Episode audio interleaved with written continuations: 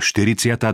kapitola Nebúkadnecarovo bláznovstvo Prostredníctvom snov oznámil Boh pyšnému kráľovi, že sa blíži jeho pád.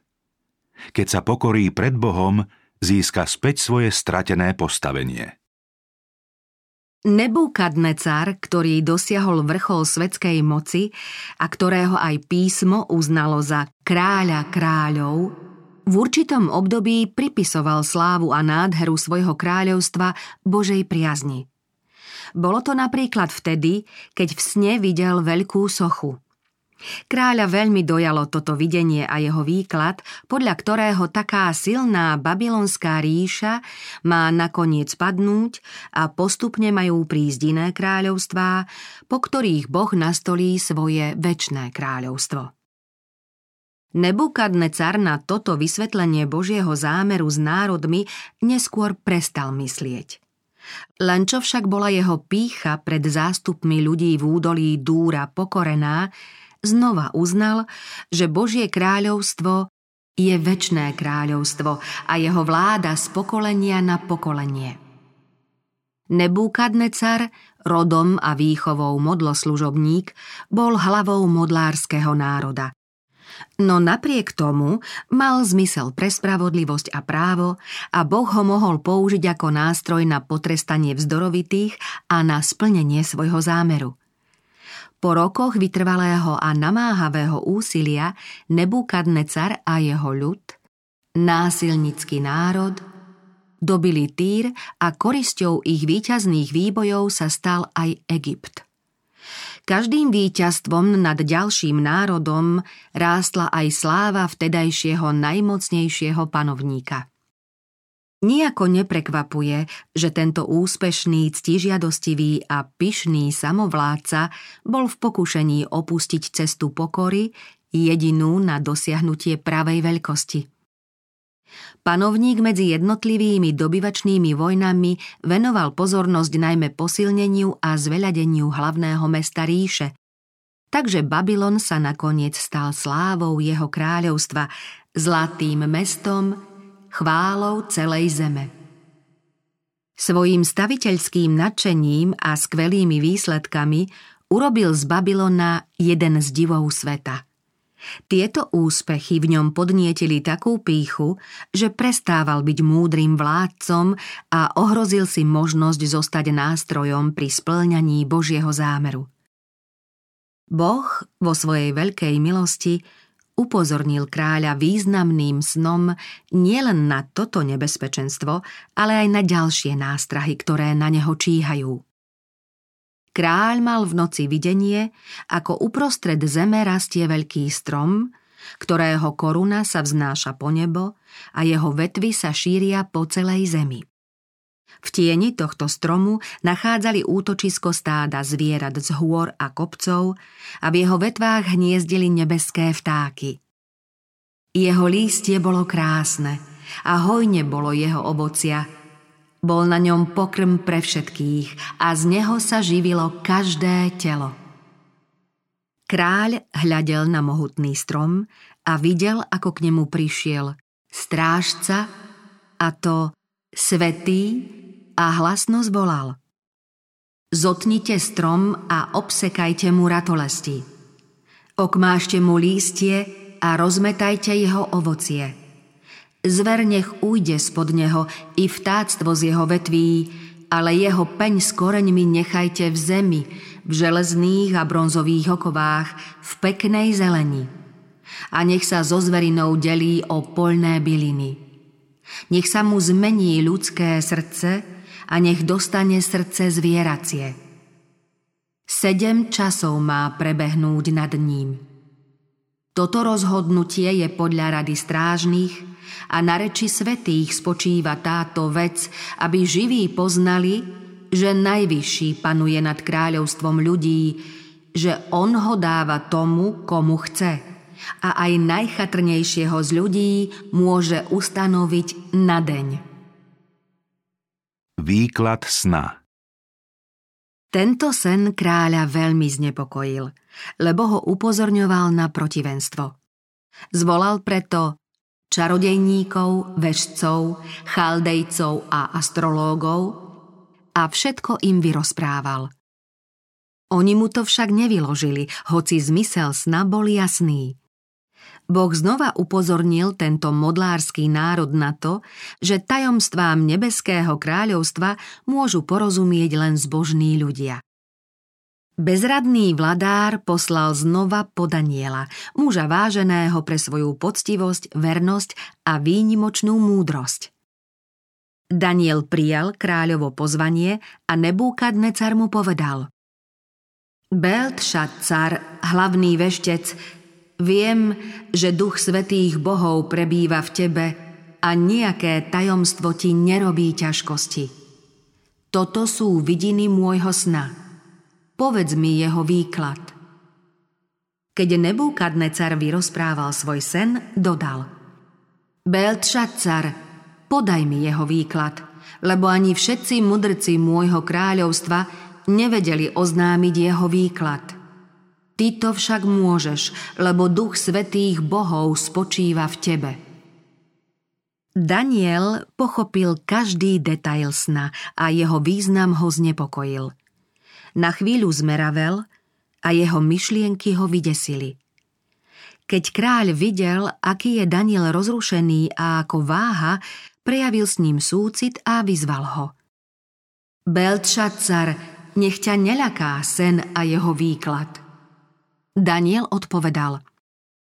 Pane môj, sen tvojim neprajníkom a jeho význam tvojim nepriateľom. Uvedomoval si, že Nebúkadnecarovi musí oznámiť trest, ktorý ho stihne za jeho píchu a trúfalosť. Musí teda vyložiť sen tak, aby ho kráľ pochopil.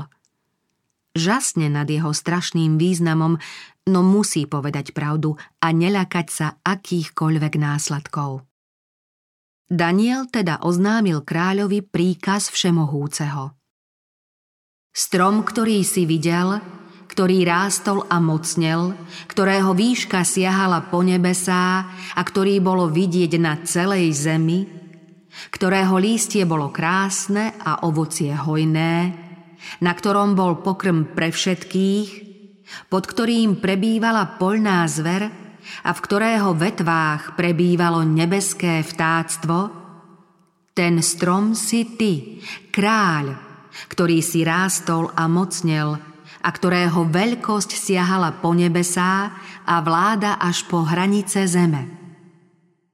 Keď kráľ videl zostúpiť z nebiec strážneho a svetého, ktorý hovoril Vytnite ten strom a zničte ho, ale peň s koreňmi nechajte v zemi, a to v železných a bronzových okovách, v poľnej zelení nech ho kropí rosa z neba a nech má spolnou zverou svoj podiel, kým neprebehne nad ním sedem časov. Toto je výklad, kráľ, a toto je rozhodnutie Najvyššieho, ktoré prichádza na môjho pána, kráľa. Vyženú ťa spomedzi ľudí a budeš bývať spolnou zverou. Byliny ti dajú za pokrm ako dobytku – Rosa nebies ťa bude kropiť a sedem časov prebehne nad tebou, dokiaľ nepoznáš, že najvyšší vládne nad kráľovstvom ľudí, že on ho dáva komu chce. A že znel príkaz ponechať strom s koreňmi stromu, to znamená Tvoje kráľovstvo bude pevne stáť, len čo poznáš, že nebesá majú moc. Keď Daniel sen vyložil, naliehavo prosil pyšného vládcu, aby sa kajal a obrátil k Bohu, konal dobro a tak zažehnal blížiacu sa pohromu. Prorok žiadal Kráľ, obľúb si moju radu, zameň svoje hriechy za spravodlivosť a svoje neprávosti za milosrdenstvo voči biedným. A zda sa predlží tvoje blaho. Boží trest Danielovo varovanie a rada mocne zapôsobili na Nebúkadnecara. Božou milosťou nezmenené srdce však rýchlo zabúda na vplyv Ducha Svetého. V kráľovi zostali totiž korene pôžitkárstva a ctibažnosti a ich výhonky sa vždy znova objavovali v jeho povahe. Napriek láskyplnému poučeniu i varovaniu z minulých skúseností, Nebúkadnecara opäť zachvátila žiarlivosť na budúce kráľovstvá. Dovtedy vládol prevažne spravodlivo a milosrdne, no jeho panovanie sa zvrhlo na krutovládu. Zatvrdil si srdce, nadanie zneužíval na vlastnú slávu a vyvyšoval sa nad Boha, ktorý mu dal život a moc. Veľa mesiacov nejaký boží súd neprichádzal. Napriek takejto božej zhovievavosti sa však vôbec nekajal. Pícha ho tak ovládla, že nakoniec prestal dôverovať výkladu sna a vysmiel sa svojim predchádzajúcim obavám. Odvtedy, čo ho Daniel varoval, uplynul celý rok. Keď sa teraz kráľ prechádzal vo svojom paláci a sebavedome uvažoval o svojich staviteľských úspechoch a moci, povedal si nie je to ten veľký Babylon, ktorý som ja vystaval ako kráľovské sídlo mocou svojej sily a na česť svojej slávy? Tieto chvastavé slová ešte ani nedozneli, keď z neba zaznel hlas a oznámil mu, že nadišiel čas Božieho súdu. Kráľ počul hospodinov výrok. Tebe sa hovorí kráľ Nebúkadnecar – Kráľovstvo je ti odňaté. Vyženú ťa spomedzi ľudí a budeš bývať spolnou zverou.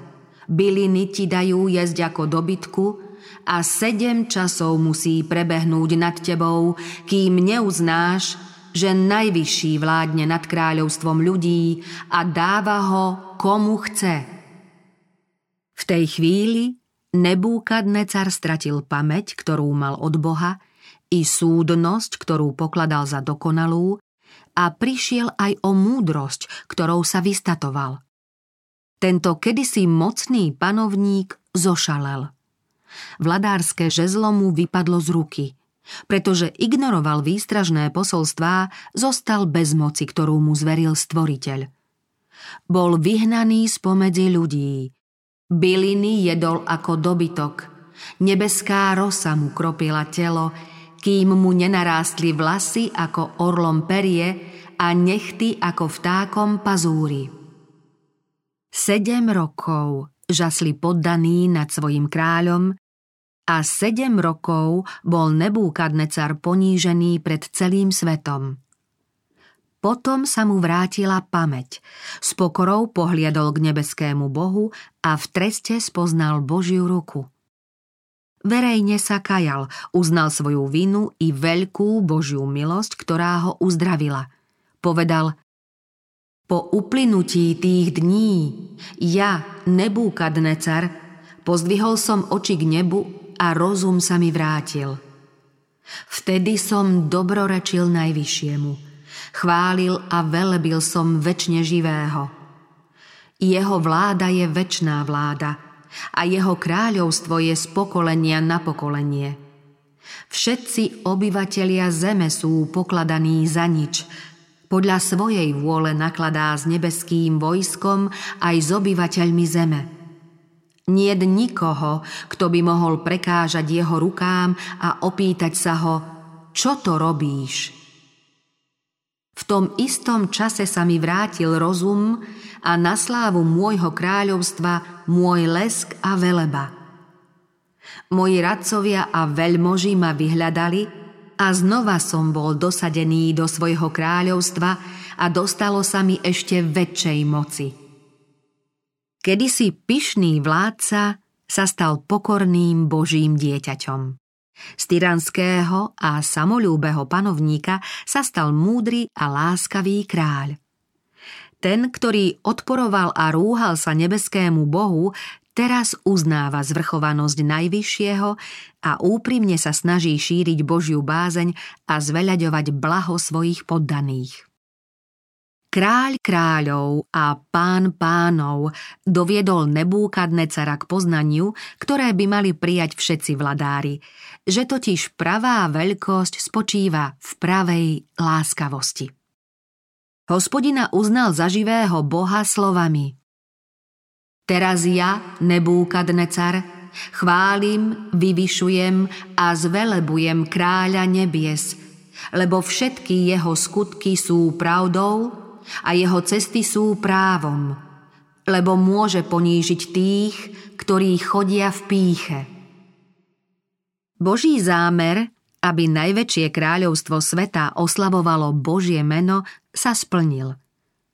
Nebúkadnecarovo verejné uznanie Božieho milosrdenstva, dobroty a moci bolo posledným v písme svetom zaznamenaným skutkom jeho života.